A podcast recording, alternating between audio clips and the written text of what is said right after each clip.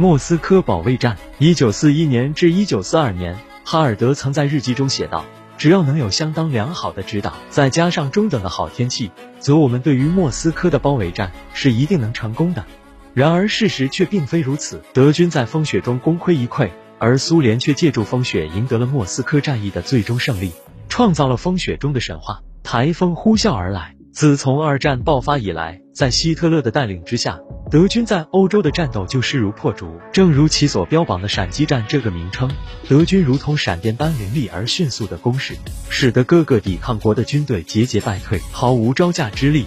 短短的时间之内，欧洲一半的领土都掌控在德军手里。战事发展到一九四一年四月，以德军为代表的法西斯轴心国完全控制了巴尔干半岛。解除了欧洲东南部的后顾之忧。此时，希特勒决定放心的征服苏联。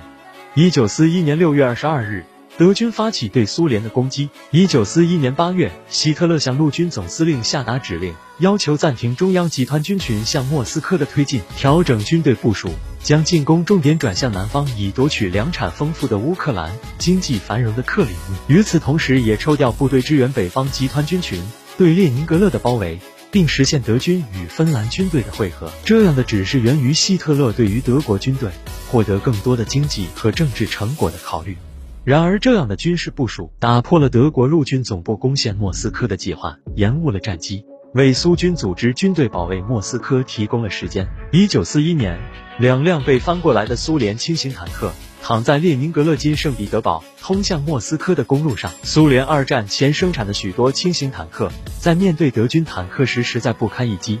这张照片从未在苏联的媒体上刊登过，直到一九四一年九月三十日，德军才继续了对莫斯科的攻击。希特勒明白，莫斯科是苏联的政治中心、铁路交通网的中心，更是军事中心。能否占领莫斯科，是此次对苏战争成败的关键所在。正如陆军总参谋长哈尔德上将所说的，最好的解决办法是直接进攻莫斯科。因此，九月份的时候，希特勒将战争重点重新放回到莫斯科方向。这时也是攻陷莫斯科、取得决定性胜利的最后时机了。德军必须在这个秋天取得战争的胜利。一旦冬天降临，德军没有冬日作战的装备，战争取胜就很难了。一九四一年九月三十日，德军开始实施进攻莫斯科的台风行动。第二装甲集群首先在布良斯克方向实施突击，两天后，第三、第四装甲集群则在维亚季马方向开始了攻击。虽然苏军进行了顽强抵抗，但依然阻挡不了德军装甲部队的推进。从十月三日开始，奥廖尔、斯帕斯捷缅斯克、基洛夫和尤赫诺夫在两天之内相继被德军占领。至十月七日，德军从南北两个方向。突破维亚季马防线，苏军西方面军和预备方面军的大部分部队被包围，最终只有一部分突出重围。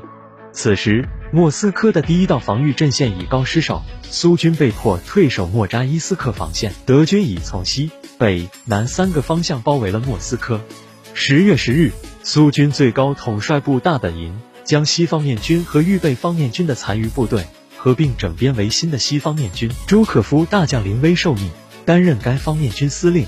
莫斯科开始紧急疏散政府机关和重要企业，并开始在近郊地区构筑防御工事，组建新的民兵师，并做好与德军进行巷战的准备。为构筑防御工事，总计动员了四十五万莫斯科市民，其中百分之七十五为女性。抗争中的胜利。一九四一年十月十四日，北翼德军突入加里宁市，形成从东北方向迂回莫斯科的态势。苏军随即以西方面军的右翼部队。组成加里宁方面军，对来犯德军实施了有效的阻击，粉碎了其从加里宁向东南发展，并前进至西北方面军和西方面军后方的企图。十月十五日，苏联政府的部分机构撤往距离莫斯科八百千米的古比雪夫，但斯大林仍然坚持留在莫斯科，亲自指挥莫斯科保卫战。此时天气开始转冷，道路变得异常泥泞，德军被迫全线停止前进，等待大地风动。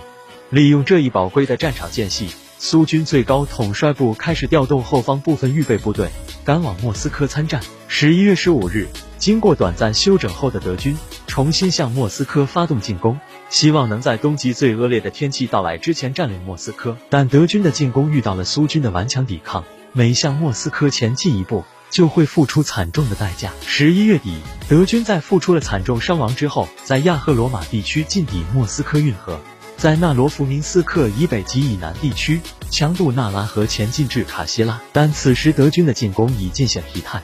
苏军根据战场态势的变化，在亚赫罗马、卡西拉、图拉等地区对德军组织了强有力的反突击，战场主动权开始转到苏军手中。仅十一月十六日至十二月五日这段时间，德军在莫斯科附近就死伤十五点五万人，损失坦克约八百辆，火炮三百门，其作战官兵的士气受到了严重的打击。苏军转入全面反攻，并消灭莫斯科附近德军的条件已经成熟，绝地反击。一九四一年十二月五日，苏军开始展开全面的反攻，凌厉的攻势让疲惫不堪的德军已没有了还手之力。当天。德军中央集团军群司令伯克元帅在向德军总参谋部发去的报告中称，他已经到了山穷水尽的地步。此时的莫斯科已是寒冬季节，气温下降到了二十摄氏度以下。原打算在两个月内灭亡苏联的德军，严重缺乏越冬准备，士兵没有足够的冬衣和防寒设备，坦克和汽车的水箱在严寒中被冻裂，发动机也难以启动，日常的后勤补给也由于恶劣天气的原因变得困难重重。十二月八日。希特勒签发了第三十九号作战指令，命令苏德战场上的德军转入全线防御。固执的希特勒要求德军必须死守每一个阵地，一步也不能后退，直到最后一兵一卒，最后一枚手榴弹。一九四二年一月五日，苏军最高统帅部根据德军已无力进攻莫斯科的有利局势，决定乘胜发动全线反击作战。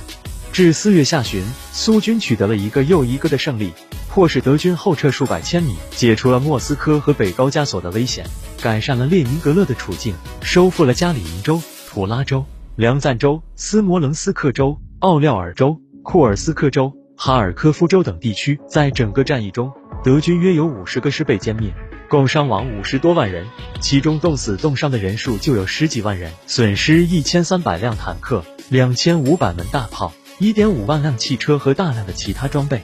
战役结束后，为了挽回德军低落的士气，德军的军事法庭以临阵脱逃、擅自退却、违抗军令等罪名给六点二万官兵判刑。希特勒还将伯克元帅、布劳西奇元帅、古德里安上将、施特劳斯上将等高级军官撤职。莫斯科保卫战的巨大胜利，极大提升了苏联在军事、政治方面的国际地位，使得世界反法西斯联盟更加巩固。更重要的是，这次胜利宣告了德军自入侵波兰以来。屡试不爽的闪电战的彻底失败，由此苏联开始转入战略反攻的阶段。战役结束之后，连德军总参谋长哈尔德也不得不承认，莫斯科战役有力的证明，德国陆军长胜不败的神话已经破灭。